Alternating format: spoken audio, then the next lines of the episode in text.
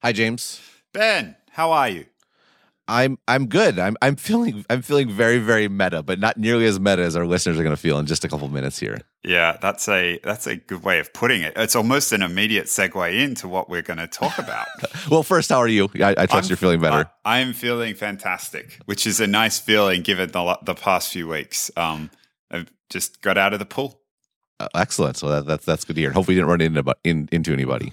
I did. yeah, I, I, I was super paranoid about that when I first jumped in. I was like, everybody's out to get me, and now it's been long enough since the operation that I've forgotten all about it, and I'm swimming like like normal. But no no accidents, and it's a was a beautiful Californian evening for a pool. There was this crazy cloud formation, and um, I, I, swim in the Stanford pool and doing backstroke, looking up. It was just one of those nights where you're just like pinching yourself, thinking, "Wow, I really am lucky to be here right now."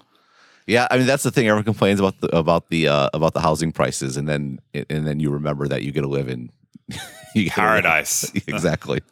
yeah, it's it was a nice night. Cool. Well, we are the the meta comment is uh, we are going to podcast about podcasting. I yeah, um, I'm looking forward to this conversation actually because it's like more so than a lot of the other ones. I feel like we're really we're like it's it's nice when it relates to you, but it also makes it difficult sometimes because like you need to step outside your own shoes as well and and look at it from the broader context.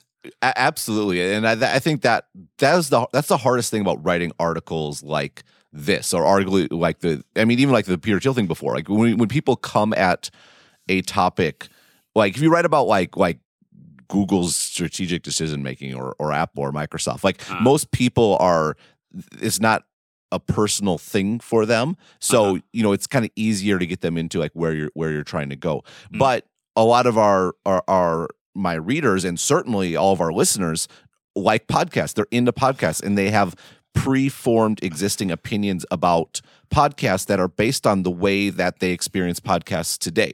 Mm. And that makes it very difficult certainly for me to pull myself out and write about it as both mm. a writer and a podcaster, but also to communicate in a way that people you know helps people not you know to use one of my favorite words over index on their personal point of view and experience if that makes sense it does. Let's see if we can do it.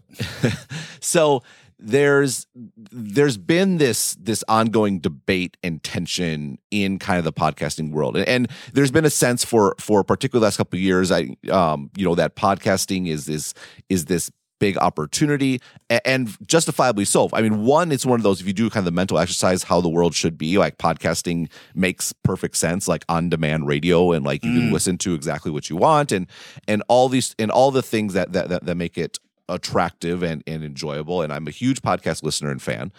There's uh the you know those huge cpm numbers you know off between 50 100 dollars like for are, are like uh, you know have a, a publishers like eyes wide open like looking for for different revenue streams uh. there's the um there's the fact that i mean it's fun like it's it's fun to do it's fun to listen to it it, it feel it fills it's kind of a like it's a void that yes music can go there but you know for certain kinds of people or maybe uh, people who are older or, or because they've grown out of their they're like must listen to all new music stages or whatever like it, it's it's in many senses preferable. And so it's this area that everyone is kind of wants to see wants to see succeed and feels like ought to succeed.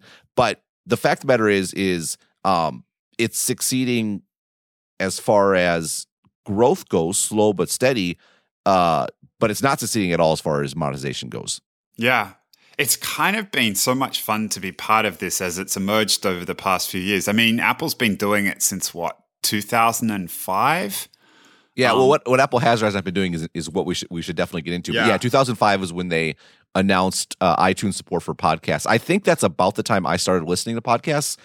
Uh, but but yeah, it's, it's so it's going over a decade now. But the past few years, it really has felt like the the Wild West in terms of the explosion. And then when um when Serial came along, it was just um it just completely uh, it, it went from something that felt kind of marginalized to something that was in the mainstream. Everyone was talking about it. It was coming up on Facebook and Twitter. I um I remember, I may have told this story before, and if so, um, apologies. I remember when I first moved out to California and I rented a car and it had Sirius, and I have this thing for dance music. And I was listening to the dance music channels, and all these DJs were talking about their podcasts. And I was just, I just assumed that it would be uh, it would be like this cut rate version of what was being played on the radio. And eventually I heard it enough times that I went and listened and I realized it was exactly what they were playing on Sirius. And then I it sort of dawned on me that no longer did I have to rely on what it was that the radio channel was pushing out. I could go around on this podcast directory and find exactly what I wanted to listen to, exactly when I wanted to listen to it. And I was like, why would anybody do anything other than this. Like it's the geographic constraint is gone around radio stations or even satellite FM, and you can listen to what you want on demand. It's just gonna. This is. Uh, it might not happen overnight, but it's just gonna crush radio. No, exactly, and it's not just the geographic thing; it's it's the time thing. Yeah, it, it, it's it's the the removing of linearity from kind yeah. of the listening experience. And yeah, it, like I, have made this. Uh, this is one of my favorite points to make. Did I make this last week about Netflix and Starz? Um, I feel like I've made this a few points recently. It might have been. You wrote about things. it. I think. I don't think we talked about it. Yeah, I've definitely. Yeah, I, I, for some reason it's come up in conversation a few times recently. But I mean, back when Netflix started streaming and they signed that deal with Starz for all the movies, there was like eleven thousand movies in the catalog. But how many effective movies were on Starz? Uh, it was just the, so I I actually it, don't you know, know, what Starz is. Oh, Star, Starz is, like, is, a cable channel basically, and oh, there was well, one. So there was, was, one was playing at the time, right? Exactly, exactly. The effective number of movies was playing at the time. They might, I think, they had a few channels, so it was, it was technically like three or four. But you get my point. Mm. The moment that Netflix turned on streaming with that Starz deal in hand, how many effective movies did they have? Eleven thousand. Exactly and, and, like and the the and this is the orthogonal like dis like this is what the internet does and the way it just obliterates uh, not, not like changes or adjusts obliterates what came before i mean yeah. and this is why the, the the change is so profound i mean think about what the reality of just that very narrow example of Netflix versus Starz, 11,000 versus one using Starz' own catalog. Like, I mean, it, it, it's it's unfair, and it's and and the unfairness is the important takeaway. It's it's systematically, structurally unfair. Yeah, I I, I mean it, it's. Uh, the from a supplier point of view, that's absolutely true. From a consumer point of view, it's like this is just the way it should be. It should have been like this all along, and it's so awesome that now, at any point in time, I can watch any one of these eleven thousand movies when I want to watch it. Right, exactly. But at the end of the day, like, and it's interesting. I like thinking about. I mean, I like thinking about content media a lot, in part because I'm in it, but mm. but also because it's interesting. Because one, like eh, the you know, it, it was all digitized so quickly, uh, especially text, right? So you can kind of see the effects now before the future. But two, like the way that the leverage between the supplier and, and the end, like this isn't like you selling like some commodity item in Walmart. Like like content uh, has low substi- substitutability. yes, thank you. Um, and, and, it varies, right? Like your typical news story has is like has complete substitutability. Like there's mm. no there's nothing to protect, nothing special. Uh, but there the more differentiated content has very high or is mm. very low, I should say. And so, for example, like I sell text on the internet. Why? Because you can go re- there's lots of free analysis elsewhere people sufficient number of people find it worth paying for mine specifically because it's only in areas where I let you get it that requires you to pay. And, and it's pretty good. Well, thank you. But but I mean, it, it's but there's this tension here, and, and people are like, oh, like people. I read about the user experience. The user experience is really important, but at the end of the day, you make money on friction right? And mm-hmm. so I introduce artificial friction to get my content, which by rights ought to be free. It's just text on the internet; it doesn't cost me anything, which which is great for me, right? I've talked about this; makes a great business model. But at, at the end of the day, people. Yes, some people are, are, are annoyed about it. Um, I, I can imagine, but and there's I like to reach more people because who wouldn't? And there's some parts of the world, for example, where where I like you know actually ten dollars a month is a lot, and mm. and I, I I get that, but that's kind of the the in general people are people are okay with that because because the content's differentiated. Well, yeah, and you need to you need to make a living just like every content creator does. But I think the the interesting tension and why I find this space so fascinating is that while the substitutability of i mean it's it's kind of what you were saying the substitutability of some of these things are greater or lower but the cost of reproduction for almost all of them is effectively zero and that's this is the shift that's happened as a result of the internet and it's turned um, it's turned a whole bunch of these business models on their heads. And most of the content producers have struggled a lot with it because the friction they've relied on has been the, the fact that the cost of reproduction has been greater than zero and the right. internet has dropped that to zero right exactly and so and so all the motivations and alignment of the content producers previously was about filling the channel that they that they created. It was the channel itself that was the moat. It was owning the printing press. It was owning the broadcast mm. license. It was it was those sorts of things. And then they they would they would fill it and and yes, of course they would like to do good content, but it wasn't the top priority. The the like they had, they had balance costs, uh, balance things. Like it, it just had to be good enough to maintain their audience that was predicated on their their geographic or physical or or, or time based sort of monopoly. Generally, that's true. I think there are probably a few exceptions, and I think you'd probably agree. But generally, that's true. Right? Just yeah, just as a rule. And and yeah. the, what's so different about the world today is the only thing you can compete on as a content producer. That's not true, but but at least in text, I would say the only thing you compete on as a content producer is is quality right? Mm-hmm. Like it's either worth paying for or it's not. Because if it's not, there's tons and tons and tons of alternatives widely available. Like there's no restriction on accessing every word ever written in in in, in the last like 25 years. Yep. Right.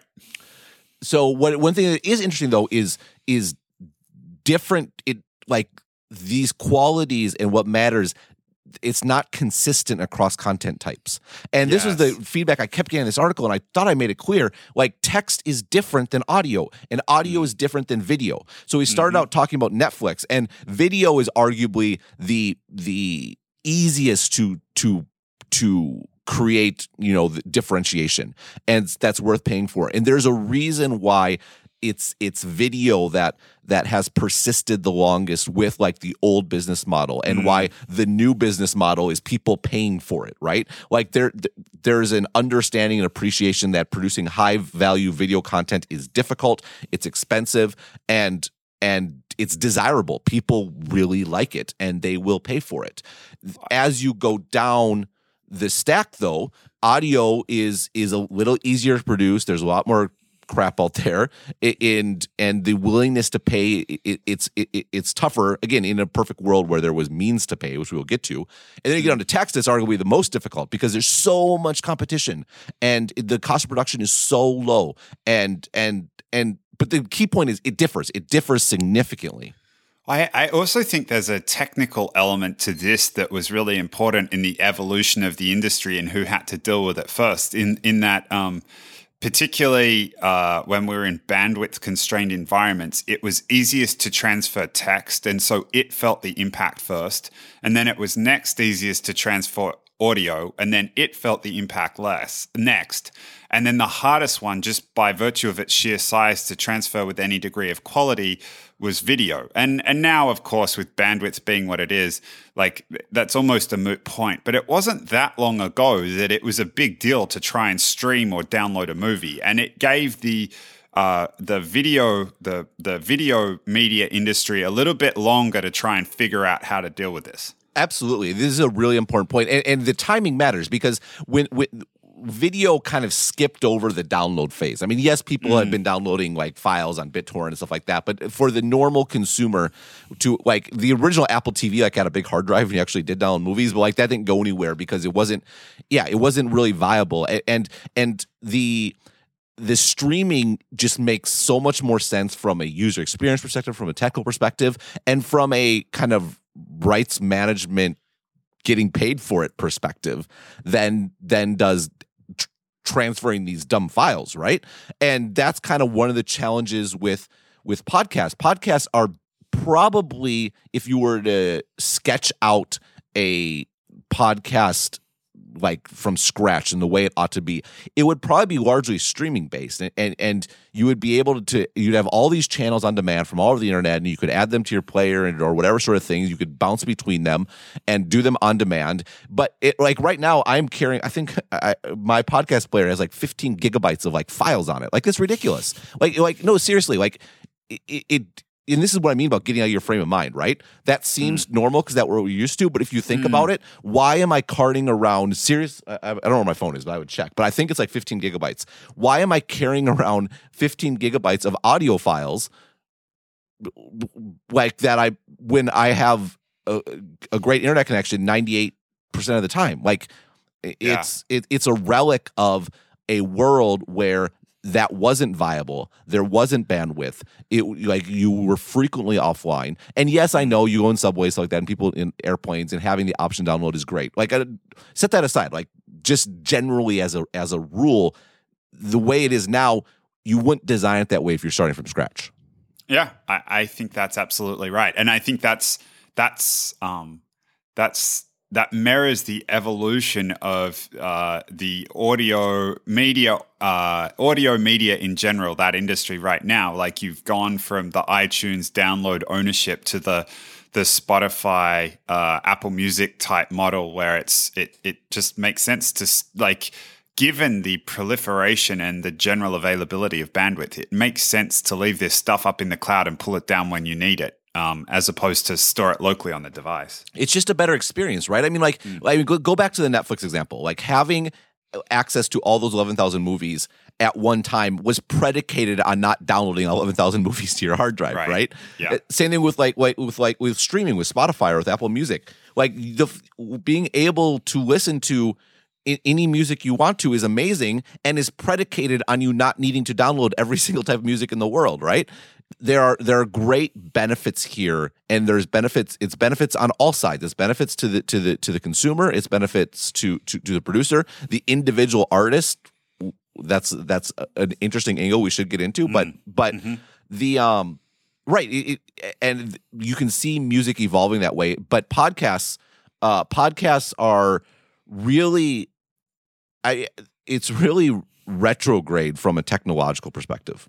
It's it's funny though. Like part of the reason, I mean, the the retrograde from a technical perspective, um, I, f- I feel like it adopted a whole bunch of open standards, a whole bunch of the elements that result uh, like the distributed nature of the internet. It just reflected that. It, it feels like a version of the open web with um, uh, with iTunes almost as the equivalent of Google for podcasts right now. That's how you find it. That's how you discover it.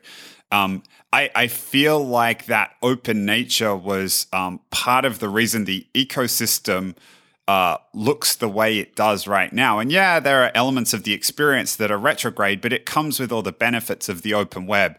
And I think what was really interesting about your article and what's interesting with this Stitcher midroll thing that's starting to happen is it looks like this is the beginning in the podcast world of what what Facebook's kind of done to text to text media, which is starting to put things behind wall gardens.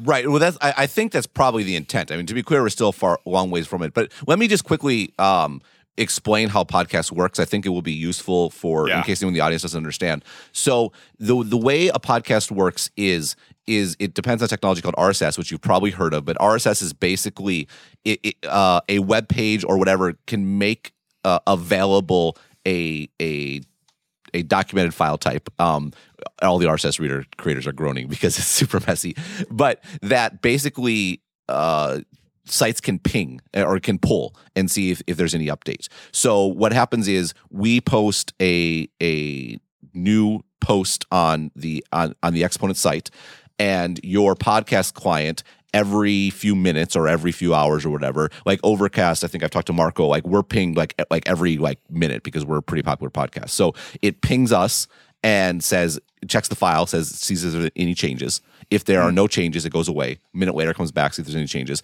If there are changes to that file in an XML file, then it then it it, it, acts on that. And the change is when you post something, it updates that file saying there's there's a new there's a there, there's there's something new here. It goes mm-hmm. to that, and then enclosed in that is information about an MP3 file, and it points to a location on the internet where the MP3 file is hosted, and just basic MP3 like MP3s you you know you pirated back in college. So it yeah. goes to that server it downloads the MP3 file to your device. And so when we say we have like 25,000 listeners, like that, there is a specific file that is being downloaded 25,000 times, right? And and it goes down to the device, and then you can play the file on your device. And this is the key thing: once it's downloaded, like we have no idea what happens to that file. We don't know if you actually listened to it. We don't know if you listened for 10 minutes and got really mad at me. Um, we don't know if you listened to, to 20 minutes and paused it to write an angry email and then paused it again 20 minutes later to write another email saying, sorry, I should have listened further in the podcast.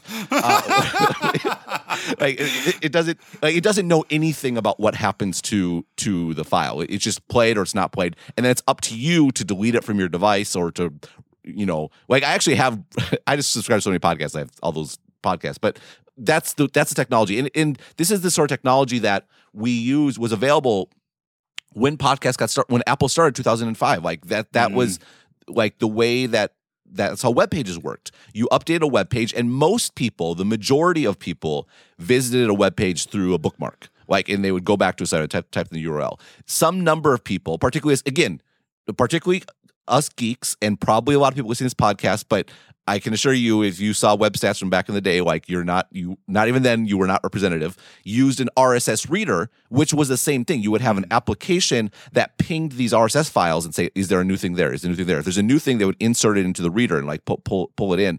But it, that's the exact same technology as podcast. But we we left that technology behind. Uh, one, it wasn't used by most normal people.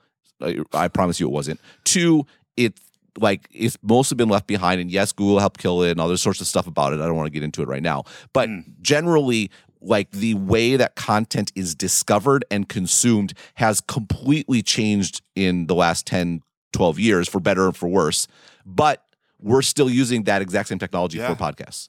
So sorry, it's that like was a brief brief interlude just to make sure because uh, all those technical details are actually important to to understanding th- what's going on. No, absolutely. It's it's kind of like it it's it's kind of like one of those evol you hear in uh, uh, in evolution where you go off like someone gets sealed in a cave or something or, or like a little environment exactly gets sealed off. Like. Yep. And and it's this is what's happened. It's just not moved, and it it it feels like in the past few months.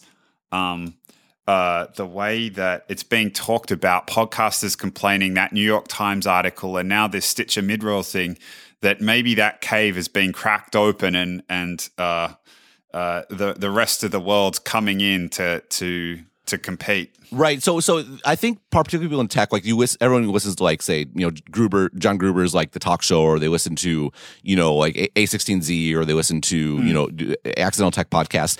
And, but I think the, the the thing to understand is that the the kind of or you know the um I I appear on uh, Leo Laporte's This Week in Tech. Like that's like the oldest. Like he started that back in 2005, I think, and mm. and that the the technical corner of like the techie nerdy corner of podcasting was one of the earliest and strongest as you might expect because you know we're a bunch of nerds and and and we love shit like this. we do we do we really do uh, but that is used to be the dominant part and now it's a very small minority. Mm. Like the only technical podcast that appears like the top 100 in, in iTunes. It, it, this the the top 100 is it's more based on like the last few weeks since the total black box. But at this time when I looked, the only one was this week in tech. Like there there weren't any other. The vast majority are general audience, general attractions. Lots of comedy shows. There's definitely some sports shows in there. Like it's a much more of a. It's not a mass market product yet, but it's getting mass markety in a way that means the audience is a lot different than it used to be, and it's going to continue getting more different. And the people, the big players here, aren't the big players that you might have in your head as being the big players right? Uh, yeah. and, and, I think that's really important to understand because there there's this agitation about figuring out how to like there's money going into it. There's vc money. There's investments going into it. There's there's there's national public radio looking to like pivot their business model. Like there's there's lots of interested people who are not approaching this from the perspective that I suspect the vast majority of our listeners are. And that's critical to understand about why I wrote this and about this debate because there are lots of competing interests that are agitating and I would the majority are agitating for change. I think it is definitely the minority that is happy with the way it is and doesn't want to see anything change.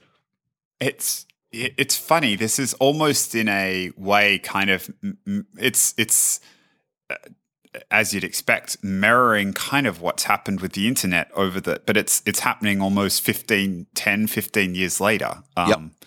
It, it's going from the people who got it started, the techies who are into their like the types of podcasts that, that tech folks would listen to. And just like the internet in its early days was probably much more technical focused, but then everybody else comes along and the nature of what's popular starts to change. But also, there's a lot more money that starts pouring in, and that starts demanding changes as well. Absolutely. And so the reality is, is like, I, I, as I mentioned, podcasts don't really monetize. And again, people look at someone like like like John Gruber, for example, or Accidental Tech Podcast, say, "Wow, this is like they're making plenty of money," and, and they are but they are it's a very so there are very things going on here. So one, it's a very niche audience, which is which is great. You can that's a great way to make money. Mm. But two, everyone jokes about how all the advertisers on podcasts are like the same few companies.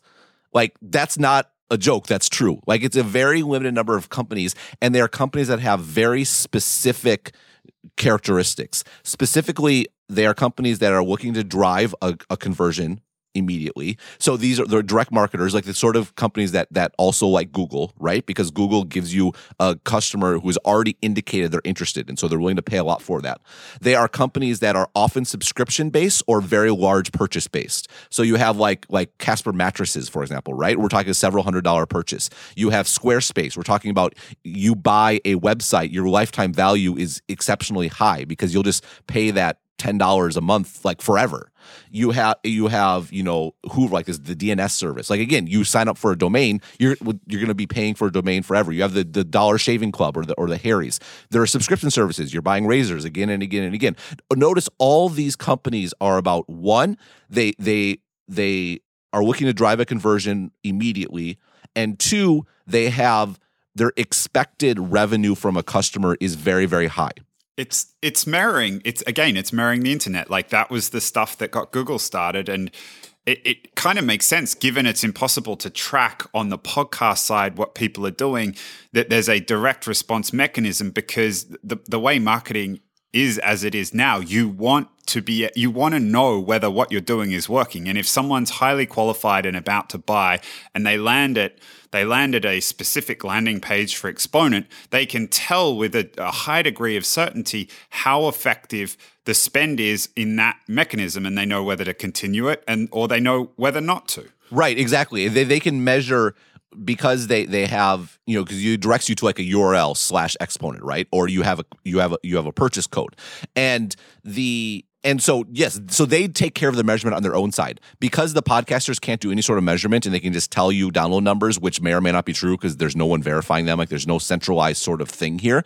Uh, mm. it, it's all basically uh, these sort of marketers can take an approach where they don't need to, to be verified. Like they don't need to be the, the, results of the verification. Exactly. Like if, right. if, if I land if if we if Casper dot exponent Casper slash exponent FM and Casper sells three mattresses through that, they know based on how much they paid the podcast and then how many customers they got whether it's worth continuing to advertise or not. There. Right. Exactly. The problem is is one there's just not that many there's not a ton of businesses that fit this criteria, right? Because mm. you have to have a combination of again relatively immediate conversion and high dollars. And the reality is, is usually, and and often the high dollars is is a lifetime value sort of calculation, right? Because mm. how many people make make very high spend conversions uh, in such a short frame, right? There's just not that many businesses that fit this model. One, two, they have to build a custom page for every single place they podcast or mm. put in a coupon code. And yes, this sounds like a little thing, but as we've talked about in advertising, ROI is not just the R, it's also the I. Like how much hassle and trouble does it take to go into this? And the fact of the matter is if if this is the only way that podcasts will ever monetize is through these sort of advertisers, it's just it's it's gonna it's limit the pool of potential advertisers, which is going to limit the pool of potential money that comes into the space. But everybody sees the potential, and everyone who's putting money into the space wants to expand the possibilities of podcasts making money. And that's why you're getting this drive to change the underlying infrastructure that's running podcasts right now. Right, exactly. And and and and yes, I get the like, oh, it's great now, don't change it. And it's great now, particularly if you're a again a a well established big player. Um and and I and to be super clear, like we we we we've monetized. This is not. I, I hope it's clear. I, we're trying to be super objective about this. Like we've monetized in the past yeah. on Exponent. We're not now. That has nothing to do with response. We actually we we our our advertisers wanted to come back. We're just kind of it, like the ROI thing applies to us too, right? We have to like manage this stuff and deal with it, right? And so we might have in the future, we might not. Uh, but again, just to be clear, like this isn't a personal rant sort of thing. And I hope all my writing is is I strive very much that it's not to be personal. So I I, mm. I just want I, we should probably make that clear. But yeah, it's great. So again, it's great for some established players now, but but in the, as a listener, you should be I would argue uncomfortable with this because it's great to get free stuff until the free stuff goes out of business. Right? Like this is like some of the App Store stuff. Like you you have yeah, it's great that your app's super cheap and you only pay an upfront payment. You don't pay like on a subscription basis, which is much more equitable for the developer because they get paid over time as as people realize value from their app. That's why I've been an advocate of it for for for years. But the the the problem is that yes, it's great if you paid five dollars up front, you got to use the app forever until the app developer goes out of business or he has mm-hmm. to give up on it, and then iOS is updated to the new version or Android's up to the new version, and your app's and not updated, and yeah. it breaks and it stops working. And boy, like the being cheap about this stuff will come back to bite you and it will be the case in podcast like all this fantastic podcasting yeah we can have you and me sitting around a mic and talking back and forth and i have an orthogonal business model right? I can i, I can make money through Stratechery and you well, have an orthogonal business too. model. You get, you, you, you get, the pleasure of talking to me every week. Um, so the, the medium isn't reaching its potential because the the the fundamentals underneath aren't allowing aren't allowing it to Right, exactly. So so I, I appreciate the the enjoyment for the status quo. I do think that um, it's very easy to be vocal about the status quo if you're in a good position in the status quo. And mm-hmm. I think both uh, tech podcasters and tech podcast listeners are both in good positions because like the the TED pod the tech podcast world isn't going anywhere. Like it, like I mean we we all of us have so many opinions that we love to spout anyway. Like we're, we like we're, like we're doing it for free right now as it is, or we're paying money for the privilege, and we have to pay for that hosting all that sort of stuff. Mm-hmm. But but like the if you're thinking about just the general development of a new form and that should take over radio and, and offers mm. so much potential for for all kinds like the internet like the like the internet, right? And, and look at the internet, right? We had this explosion in blogs and this sort of stuff, and, and now you have this this this professionalization and centralization and everyone complain about clickbait articles and trying to just get the most views and and like what happened to the to, to, to the great stuff well what happened to the great stuff is we never really worked out a way to get people paid for it mm. I, and I, I think I think you're right. I, like, there's no doubt about the fact that the this medium isn't going to live up to its potential until the uh, the underlying issues that we've talked about and that that New York Times article and everybody has talked about until those are solved. What I do think, uh, like we should urge caution on, is that there are going to be players who are going to enter the space that are going to try to solve these issues in a way that that uh, where they capture a lot of the value and we end up in a in a ecosystem where they're capturing the value and the medium never gets to reach the potential that it could. Yep, exactly. Because I mean, so here's here's the challenge. Like you, so we have a multi-sided market here, right? We have three we have three constituencies: uh, podcast listeners, podcast producers, and advertisers. Mm-hmm. And we've seen similar constituencies in the past, right? We've seen it. We've seen it on, on the internet, right? You have content mm-hmm. creators, you have content consumers, and you have advertisers. And in a world with massive competition and and so much content and, and, and all the and it's all freely available. There's no no friction. like who ended up dominating the experience? Like it was the advertisers. Like why, why does the web suck? Like I, I wrote a post last year. Why web pages suck? They suck because publishers have had no choice. Like to to stay in business, like they've because they don't have any sort of reason to to to they don't have any pushback. They don't have any standing to push back against against you know abusive advertising like ad tech systems that you know run 15 gazillion you know calls in between you loading a page and profiling you and and spilling your information who knows where and all this sort of stuff again these are the ad tech the- sorry the, Yeah, the whole no, like no, no. complaint about facebook and google on privacy in in a world where ad tech exists and and like and all these like Experian and like offline data companies exist drives me bananas um but but the i mean That's another conversation. yeah, yeah. Sorry, we've been there. but you, you, and you had a situation where the, and then in the long run, it's all up on Facebook anyway, right? Because Facebook collects the content, it surfaces it, and you get the thing I've talked about, which is you know the aggregation effect, where all the users end up on Facebook because it's a better experience. And hey, guess what? You don't have crappy ads on Facebook, right? Are there ads? Yes. Are they? But like one, like they, they're already better than those crappy banner ads in general. Uh, two, like yes, they're in your feed, but I mean, they're not really that obtrusive, and sometimes There's they're actually there's- interesting. There's a benevolent dictator in that sense, kind of. Uh, well, actually, maybe let's uh, I'll, let's Yeah, drop the yeah, There's uh, a we go back- dictator.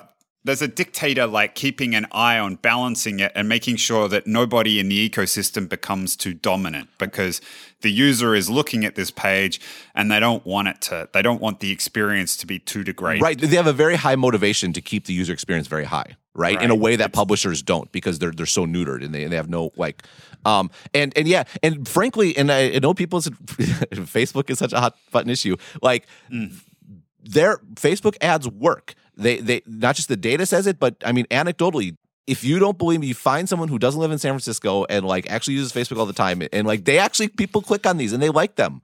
And anyhow, w- let's not go into Facebook. Yeah, let's not. But I think it's a, it's interesting because a number of the critiques of of um, of moving away from the existing Apple model, like if if you were to encapsulate what people are concerned about happening, it's they they I, I've heard the term the Facebookization of podcasts. Right. And and and that concern and what's interesting about this concern is I'm not certain it's terrible for end users. It's terrible for end users in a in a in a very long run. This might be producing, you know, results and behaviors that that we're not good for, but it's really bad for for podcasters.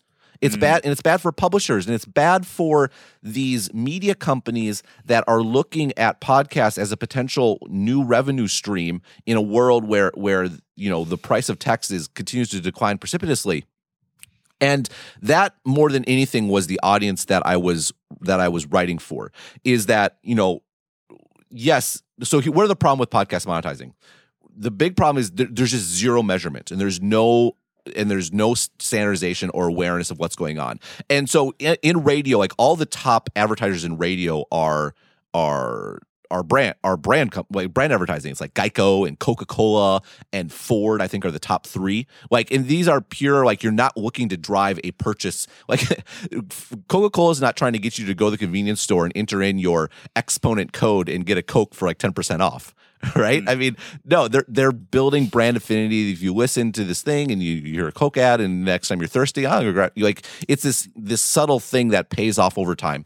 Same thing with, with, with insurance and cars and all sort of stuff. Well, the insurance is interesting. Um, but well, the insurance is interesting too. Like it's also a big ticket purchase that has a long lifetime value. But you don't go from a podcast or a radio show and immediately go buy insurance, right? Right. It's it's a purchase that happens so far in the future that this direct link is not really possible. Same thing with a car. The problem is that and so brand advertisers are generally okay without knowing exactly who you are. They want to directionally know. I mean, they mostly advertise on TV, right? And and they they advertise by channel because definitely you know certain sort of person watches ESPN, certain per, sort of person watches the mm. Sci-Fi Channel, certain certain sort of person watches whatever channel it might be, and and so they're okay with. They're not looking to know like the finest details of your life, although Facebook is working to do that because they can, and how compelling would that be? but Yeah, but right. Like we know from people say, "Oh, look at TV and radio; they're fine with no measurements, TV and radio." I'm sorry, but two things.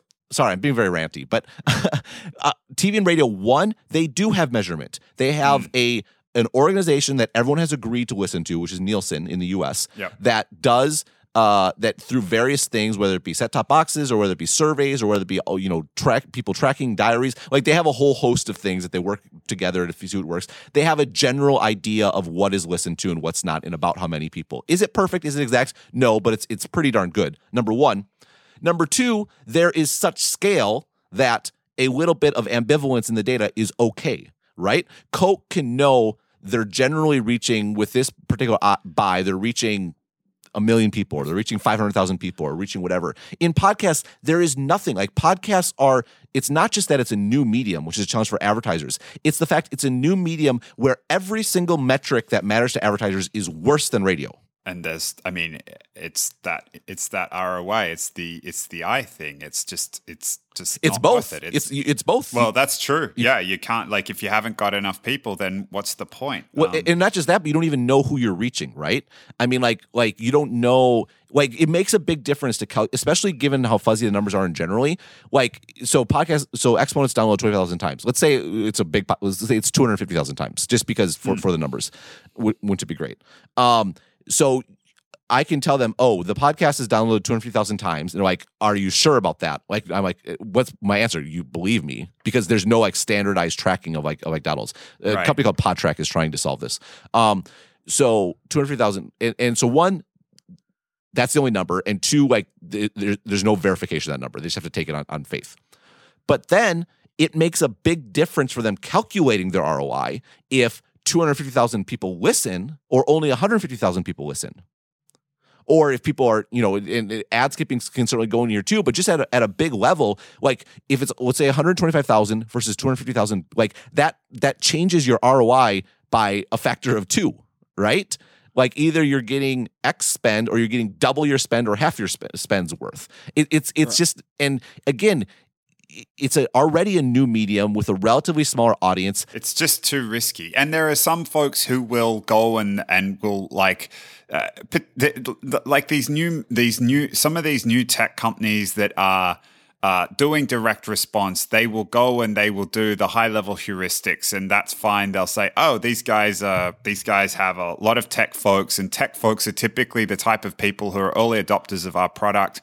And we get direct response. So we're going to know pretty soon whether spending here is effective or not. So it's fine for them.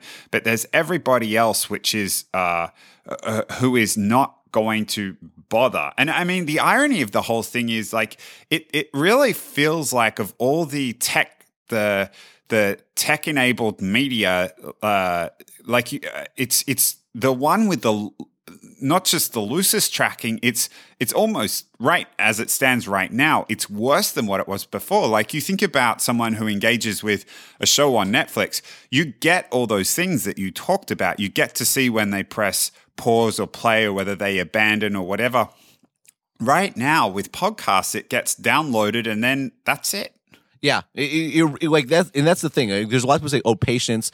People advertise fine on radio and TV, and they can't track. Then no, actually, like they, it- podcasting is worse. It's worse on every metric that matters to advertisers.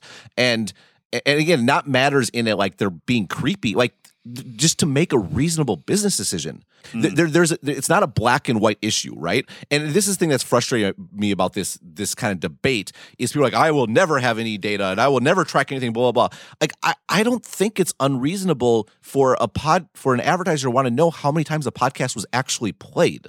Yeah, I, I think I think that's probably coming from the people who are doing all right now with the direct response advertisers who who are and they're they're making money. Well, it's not just that. I mean, like the fact is, like the tracking on the web is awful and terrible, and some people, like I said, I've kind of come to terms with it for the most part, like because mm. that's just the the way things are. But I get that there are principled oppositions to tracking and data, but I think mm-hmm. there's a big difference between trying to get into the details of your life and just knowing whether. Eh, Whether a podcast was played or, that you advertise on was played or not, right? Like there's there's a degree there's a there- there's a gradient here. Right. I, it's interesting though, but I, I feel Spectrum, like this is spectrum. I always say gradient. I always the mean yeah spectrum. spectrum. Yeah, this, this is the pivot point in the conversation, which is like I, I, I, I acknowledge that there are people with those principled objections, but I, in general, I agree with everything you've said, and it feels like change is upon us. And I actually think it's interesting at this point to start to get into uh, the natures of the changes and like the different models that might emerge as a result of the fact that this medium is not living up to its potential uh, given where it's at right now, and things are going to change. Yeah, no, totally. Sorry, I was I was I was probably doubling down on that, dragging you into. Yeah, and again, I don't. I'm not look. I I'm not imputing anyone's motivation. Or Whatever. Like there are. There's a prince. I get the opposition to tracking. I just think yeah. there's, there's a there's a there's a middle there's a middle ground here. And yeah, so you think about what makes sense. What makes sense going going forward, right? Like the so we get to this this midroll acquisition. So midroll yeah, is Yeah, I think the, that's a great straw man, right? Yeah, I midroll. So midroll is the biggest player in podcast advertising, which again makes them not a very big company. Like let's just mm. because it's a small market. Like the the the estimates are like 38 million, which is highly disputed particularly by big big podcasters like Leo Laporte, I think has has said um, a couple weeks ago that TWiT makes like 12 million or something, and he doesn't think he's like a third of the market. And, eh, but the highest, again, the absolute highest number I've ever seen is 200 million, and that's one number that I saw like someone said at a conference once. And so, regardless, 200 million is still tiny, like in, in the grand scheme of things. Right. So Midroll is the is the largest largest player here, and they just bought this this app called Stitcher. So Stitcher is a Stitcher is a podcast player, but it's different than all other podcast players. Um, that at least like Overcast or or or Pocket Cast or the other ones or Apple's podcast app, for example. Mm-hmm. So the again, because the way that the way that podcasts work generally is you have to get a third party app and then you have to go to that app's directory, which may tap into the iTunes directory or may have their own, like Overcast has their own, for example. And then you have to find the podcast, you have to subscribe, right? And and this is it. This is a challenge for like regular people. It really is. Like, I mean, like I have to on Stratechery point them to download a podcast, I have to trust them to take multiple intervening steps. There is no like click a link and you have the podcast on your phone. Like there's multiple steps in, in, in between, like going from here to there, which is why we still get a fair number of people listening on the web, right? Mm. Because it's it's it's actually easy easy to figure out. Mm-hmm. It just works, even though it's a terrible user experience and it's hard to do on the go, and it always craps out and, and stuff. I yeah. mean, etc. So, so Stitcher was different because what Stitcher did by default, and again, they would. I say default because they offered to excuse us from this stuff because I objected to it, but but it's not the rule in general. By default, they would instead of pointing a user to the podcaster's server where they could download it from there. And so the podcaster could track how many downloads, which again is the only metric we have. They would actually take the podcast themselves, they would re encode it at a lower bit rate so they could, you know, save on bandwidth, put it on it their own like server. AM radio. Yeah, yeah. It, it, the quality is, is is is definitely worse. They'd put on their own server and they'd overlay their own ads on top of it. And that, but then they would have a a podcast player with their own directory that would stream that would look more like the what this probably should look like vision we talked about before mm. but they did it by by uh basically again you had to agree to it so podcasters are all doing it willingly even when everyone has their stuff on, on stitcher has agreed to let them basically take your content change it and put their own ads on top of it and not give you anything I mean, so that's why we're not on Stitcher. In, in case you're wondering, uh, I think it's uh, one. One, I think it's I don't like the business in general. Two, I worried about their incentives, particularly as a struggling startup who got 25 million in funding and just sold for 4.5 million. And three, it's it's a drive towards a world that as a podcaster, their long-term goal is centralization. And and I'm like as much as I will write about Facebook and praise it, I that doesn't mean I as a publisher I'm thrilled about it's it. It's the model, yeah, right. And the, it, it's that's a, a, a, really good point. It's it it becomes one of these things where if you get a dominant player in an in an industry like that, it becomes the gatekeeper, and they they will they will get an enormous amount of power to set the terms. And that is why you've got Facebook laying down the law to organizations like the New York Times around this is how things are going to work. And given the amount of traffic that something like Facebook drives,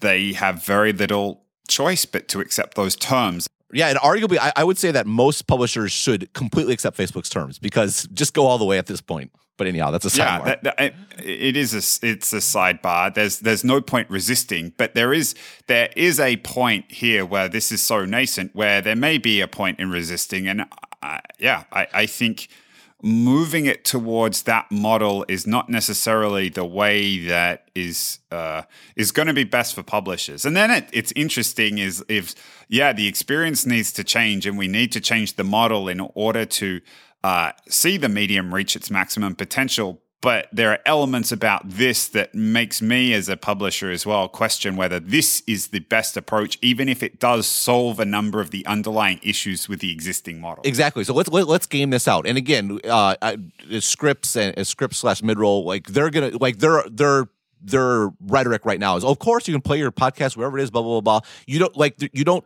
Scripps doesn't buy midroll for fifty million and then add on Stitcher for five million just so they can keep the status quo. It's it's very smart. Like right at the start of it, when when you're trying to figure something like this out, it's like integrating around the problem and giving yourself control over the um, over the areas of like dependency is a very smart way of going about it from a business perspective. But again, from a public publishers should pause. I mean, I like it from a bit. I think it's a great bet by Scripps. So let's let's game this out. Mm. So so so mid roll is already dominant in advertising, and now mm-hmm. they now they have a player with this model that lends its like they can change like it's already stream model. They can Stitcher can measure. They can measure how when things are listened to, when things are started and paused. It's already the better model for measuring and tracking. Right? They they and they already have the uh, technology to to to interlay ads to to to dynamically insert ads, which is which is kind of a, a big thing in, in podcast podcasting in general these days.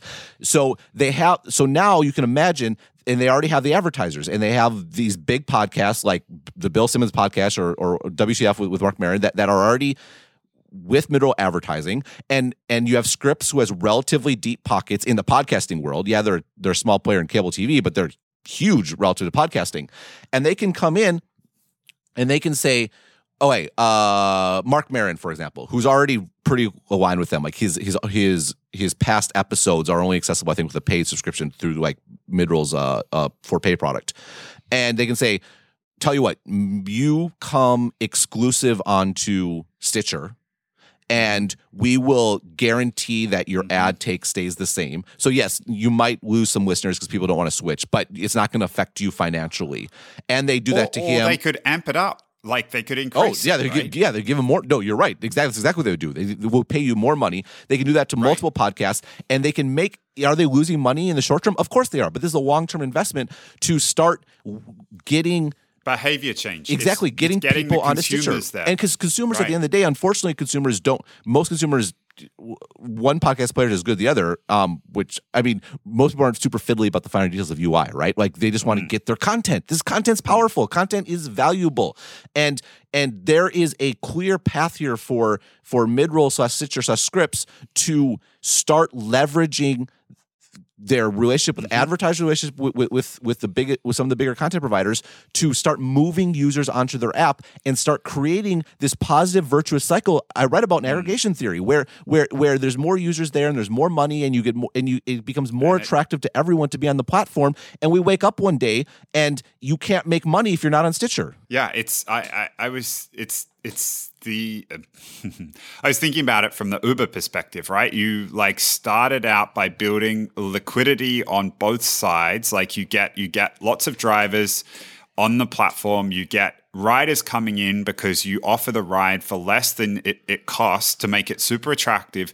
And then eventually you just build up such a like, like it becomes unassailable. You have both sides to the point where somebody can't come along and, and really take you on. And again, from an advertiser perspective, being able it's to great. track those yeah, it is. Being able to track everything, you know exactly what's happening. You know with certainty which are the most popular podcasts and which aren't, which are the ones that people listen to the whole way through, which they don't, which are the ones that they listen to the minute it comes out.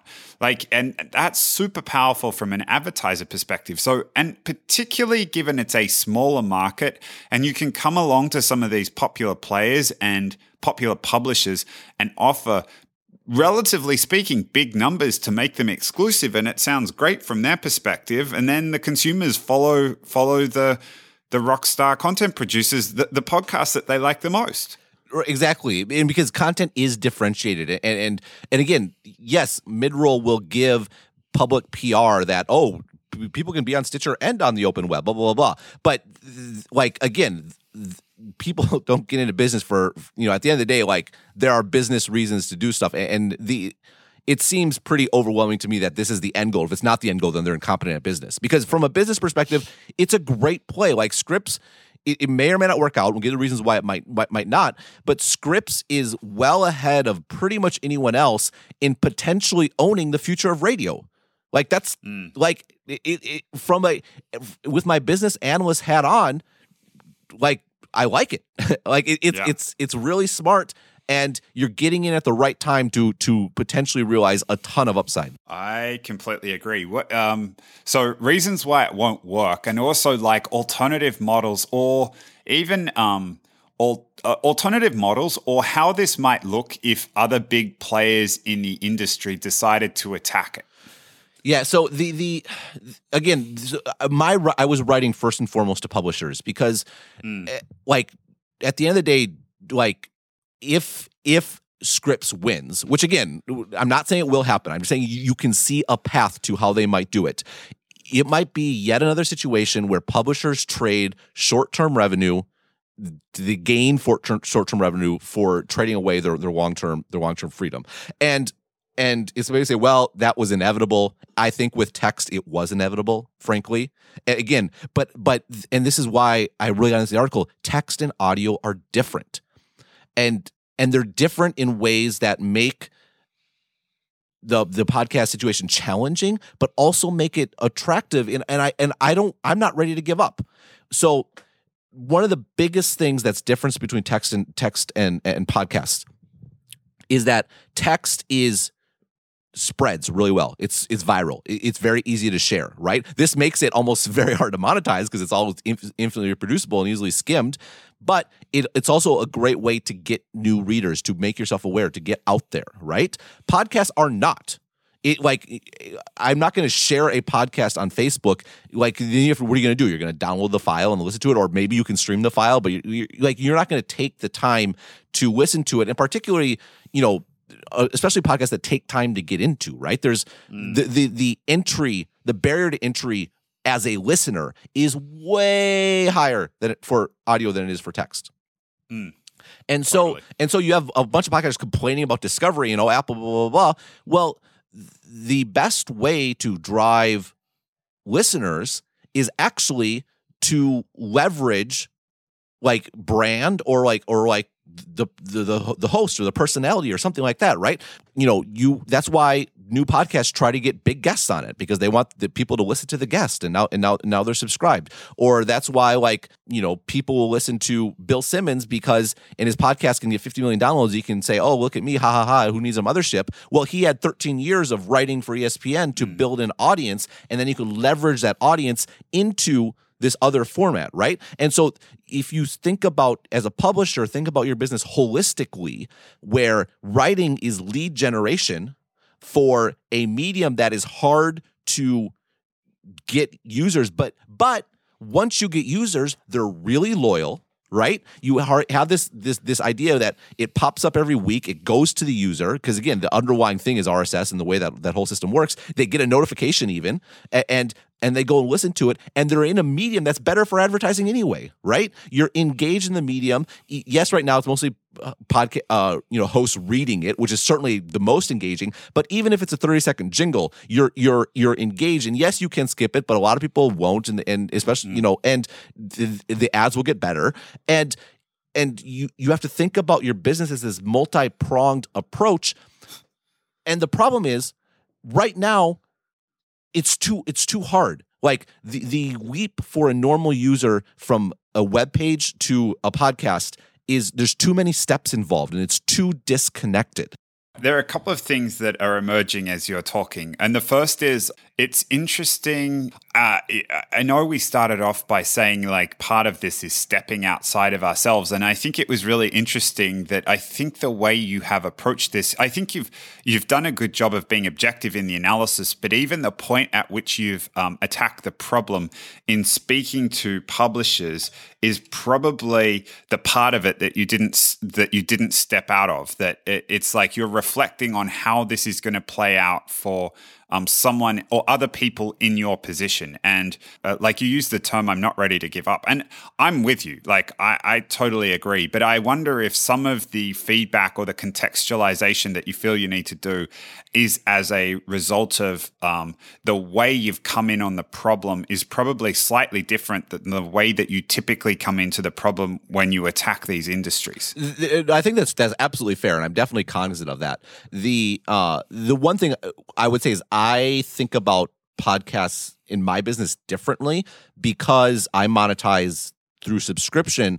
Like I see right. Exponent as very valuable in kind of building trust and and just getting to know me as a person and then the the transaction feels more personal i think right like you're mm. you you I, because that's a, a, cool thing about podcasts is you kind of feel like you get to know the person in some respects right. for better or worse right and as i'm well aware uh but and i think so that i have it in a different place in the funnel than most i think yeah. the potential for for most publishers like um the ringer say like bill simmons new thing or vox or something like the, like this is that I think the the the ceiling for podcast monetization is higher than the ceiling for text monetization. Yeah, and so there's one other. Oh, sorry. No, so I so I, I to me it's it's a different as as a publisher. Yes, I I the I don't want to give up is certainly you, you, you nailed me. But I think the way I'm thinking about it as from a business model is slightly different. But I totally think what you're saying is right. There's one other thing you said that I thought was really interesting, and the way that you're thinking about all the various pieces of um, let's call it your media empire is different from the way that I think most. Oh, it's true. You've got a little media empire. It's growing. Um, like the population, population of, of one. well, one, one one plus a visitor that comes in every week, right? Um, um, the way you're thinking about it is that um, is different from the way that a lot of the people who are solving for media problems think about it. So if yes. you think about Medium or if you think about SoundCloud, like everyone thinks in terms of thinks in terms of creating a solution around the medium that they're interested in. So medium.com is text, SoundCloud or whatever is audio, and then you have Vimeo and YouTube um, yes. for video. And I think there is scope somewhere for somebody to realize that on the internet, like it, uh, from the publisher's point of view, it's less important to focus on the specific way in which the content is delivered and recognize instead that what matters is the content and it's going to come through lots of different formats. And someone was telling me about this that what they, they didn't want WordPress anymore. What they wanted was a site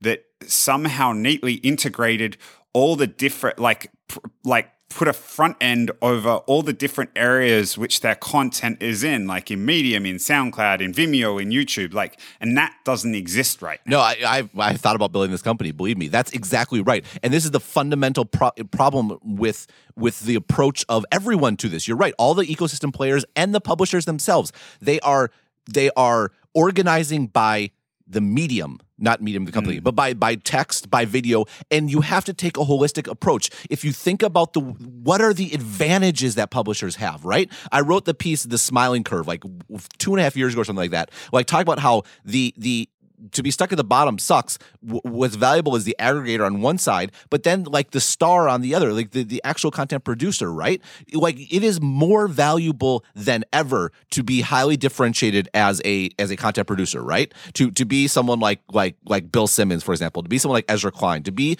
a someone that people are attracted to because you're in this mess of the internet where there's so much noise and to the, the ability to consistently break through is unbelievably valuable but you have to rethink how you your business right it's not about Ezra Klein's text. It's not about Ezra Klein's podcast. It's about it's about Klein and the other pieces need to work together to to to leverage that, right? And I think Simmons ha- has figured this out where you don't think about a podcast and a site and a show, you think about how these interact together mm. and different things mm. can do different jobs for you, right? You don't mm-hmm. need text to be both lead generation and money making. It could be just lead generation, and mm. podcasting could be just money making. Or for mm. me, it, like my free articles are lead generation. My podcast is moving you down the funnel, building trust, and then the bottom of the funnel is paying for the subscription and and, and, mm. and inviting me into your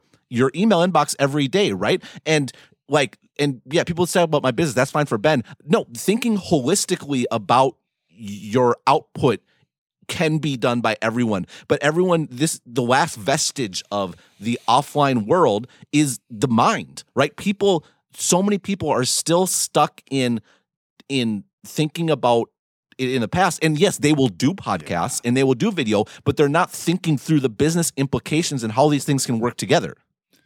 Well it's challenging right? It, it, it, it's uh, it's getting out of your mindset. most, it's what we open out yeah, with. Yeah, no, and I mean, I totally agree. I'd say the reason most people do it is that most of the folks who are working on this kind of stuff aren't necessarily business minded and they're allowing the way they think about the world to be defined by the way it's historically been, which is that these are distinct entities and they haven't necessarily come to the realization that the internet has fundamentally changed that. Absolutely. And so, and so, the, the and this gets to my solution and wh- where I think media entities should go. And again, people who don't like the solution just pause your disdain for a moment and and again think about this from from just try to step out of, of, of your mindset which is you know like me who has a podcast app with like 30 podcasts in it and it's very convenient so uh, I, for some reason, I've been thinking about Vox and Ezra Klein. I mean, I was on the show a few weeks ago, and, and they're they're hosting with uh, Panoply, which is like Salon's uh, Salon uh, Slate's, um,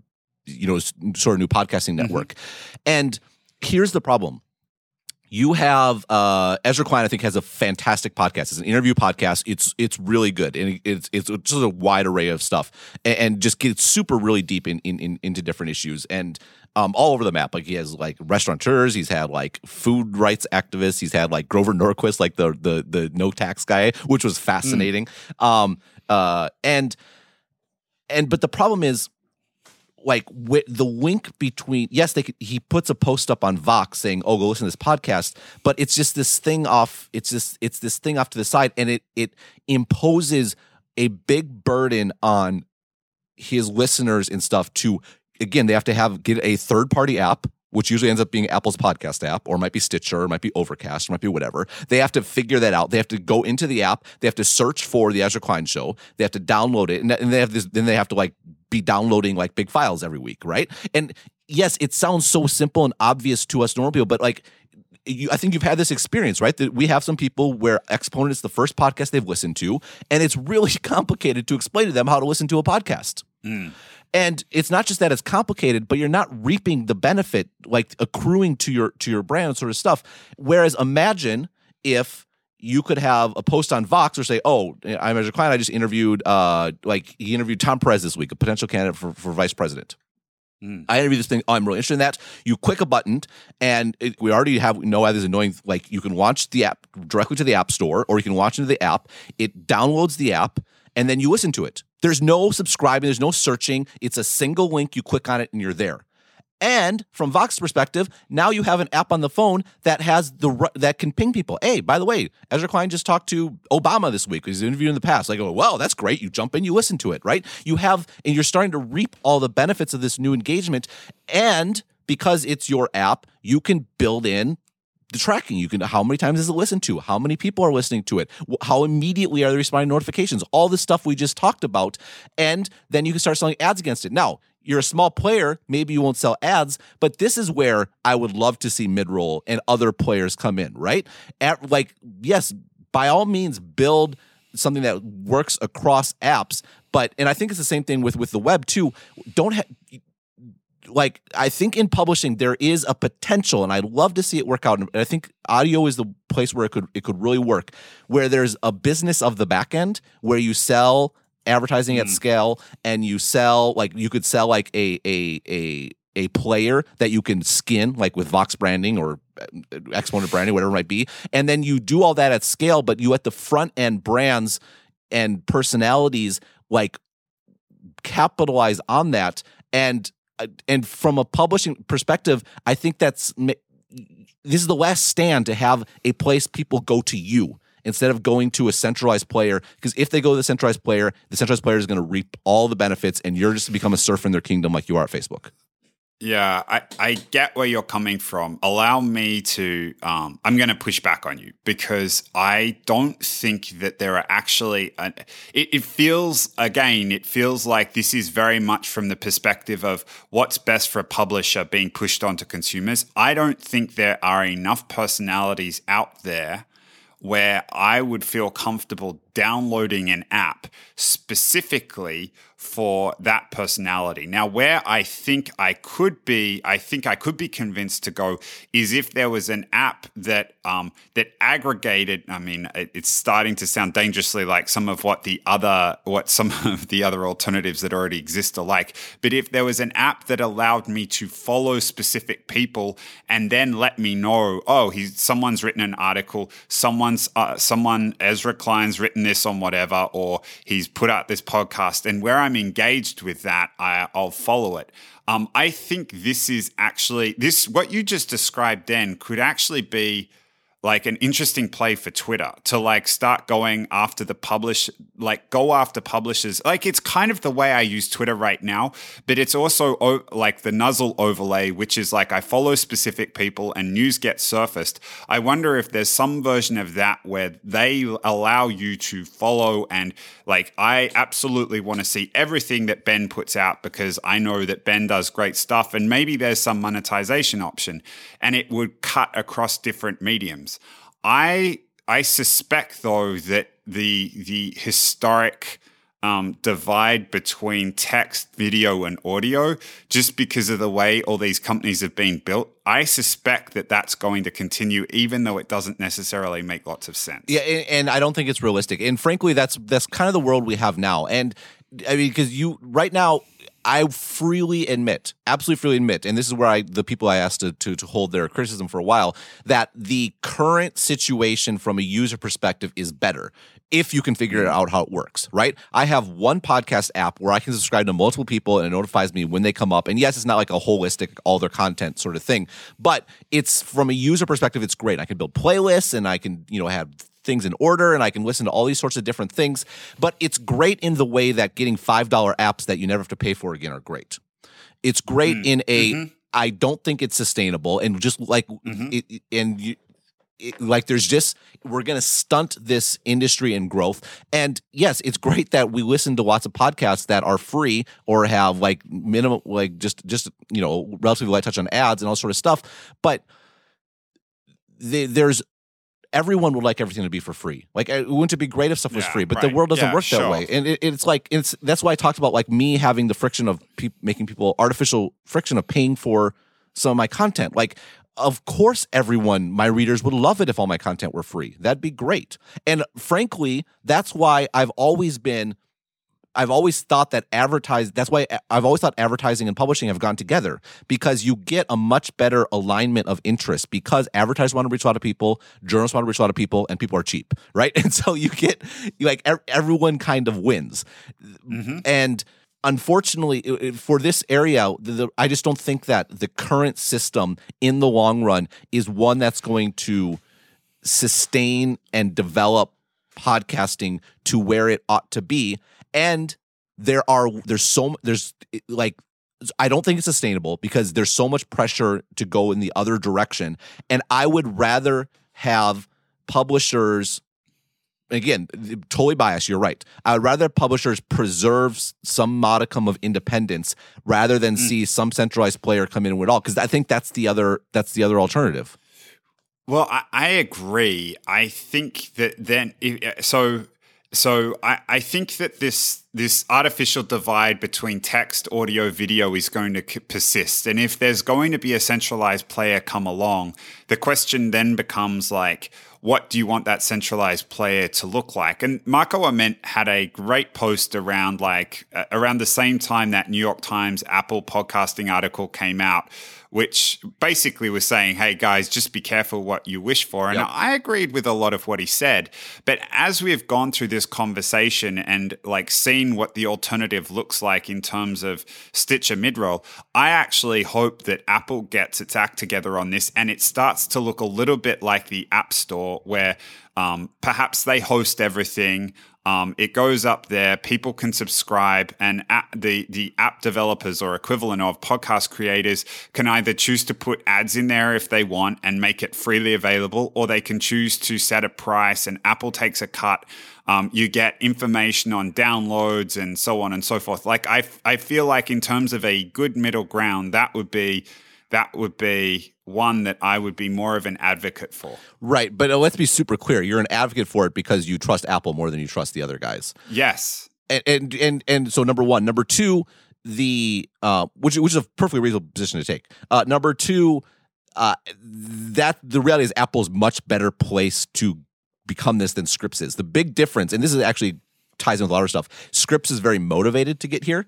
Uh, whereas Apple hasn't shown that motivation, right? Because Apple owns the users, right? We talk about multiple constituencies. It's nice Scripps on the advertisers. At the end of the day, owning users trumps everything, right? Because you the advertisers will go where the users are, and so Apple has the users like uh, the built-in podcast app has like 60 to 70 percent market share of like of like i- in like it's huge it's massive there's more podcasts listened on ios and android and the vast majority are listened to on the on the apple on the apple's podcast app and the ones that aren't are listened to on itunes Mm. on, on the computer. So apple has the users and the other thing that's interesting about motivation though is apple has talked more about services. They've talked about building up this new you know a new new areas of revenue and the iphone growth is is at best plateauing right? Like there there's maybe there might be more motivation. We can get into whether there would actually be good at it but if apple did want to move here they are very well positioned to to kind of despite the fact that they haven't done anything for 11 years by virtue of being the first mover they they could build something here absolutely. And I, I actually think that their experience with iTunes and the way that they've approached stars in the music world to get them on board has actually um, prepared them in. It's it's actually pretty good preparation for doing this because all they have to do is start treating podcasts a little bit like they've treated uh, iTunes here, and just like get the stars there, get try and find exclusives, engage them and uh, particularly and, and just put a bit of focus on it. I, I think that they could. You're right. Like first mover advantage, they have that, that massive share of the market. They could, if they chose to do it, they could tie this thing up entirely. Right, but but again, though you and this is our different perspective, which I think is useful for this podcast. You're thinking about it as a user, and Yes. and a short term perspective as a user. I would add because yes, the the App Store has been great, and it's been great for users, and it's been great right up until the fact that Apple's ov- overemphasis on stuff being cheap and free has meant that there's the App Store has not developed in the way it ought to have. Yep. And that hurt developers in the short term. And in the long run, it has hurt consumers. And it's, you know, I think changes are afoot, but w- and hopefully will make a difference. But but you know that's that's a that's a like that's the same thing I'm worried about. That, and this is why when I take the publisher's perspective, yes, I am a publisher, but I'm as a I'm first and foremost concerned as a podcast listener. I I really enjoy podcasts. I want to see this medium develop and grow.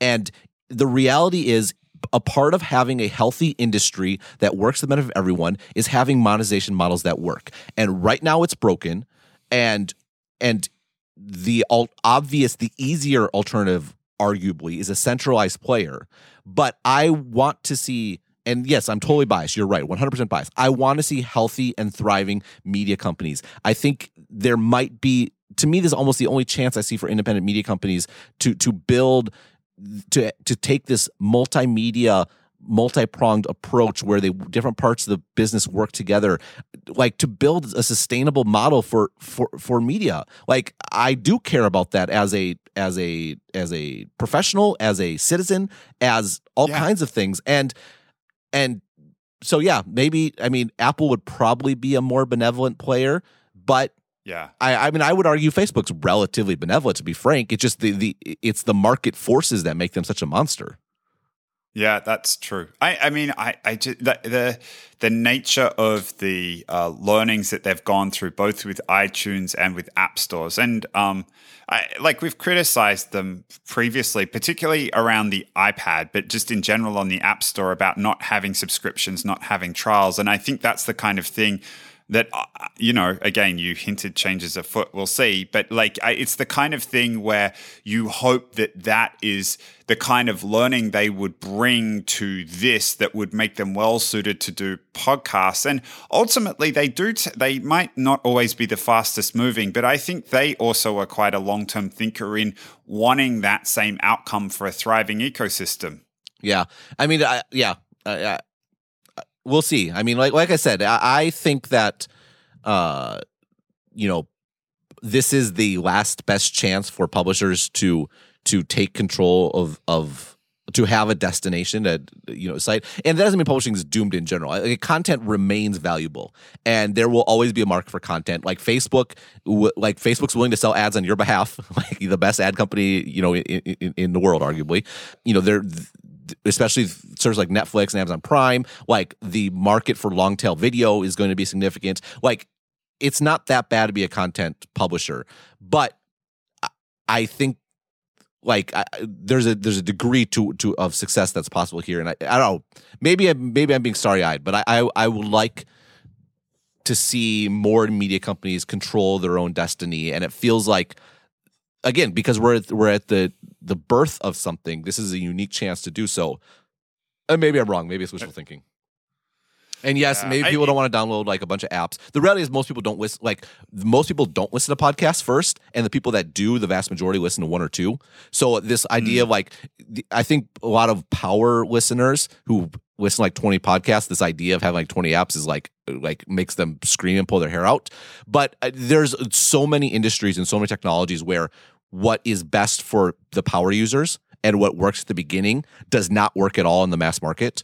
And mm. I think there might be an aspect of that here too. Because again, the, the, the, the jump between being aware of a podcast and to actually download an app and get it is so like there needs to be such a tighter link there. And anyhow, we've run long. We have. We've run very long. But I mean, it's, it's a podcast about podcast. How can you not run long?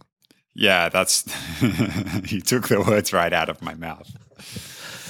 All right. Uh, so our apologies for going wrong. We we've actually been under an hour. I think the, two or three weeks in a row. So we we we deserve this one. We're taking that time back. Exactly. Exactly. All right. So we should go. So I will talk to you. Oh, next week. Um, we uh, I uh, we plan to podcast, but uh, we'll see. So if if if there's one that's a little late or something, please bear with us. But we're gonna do our best. Yeah.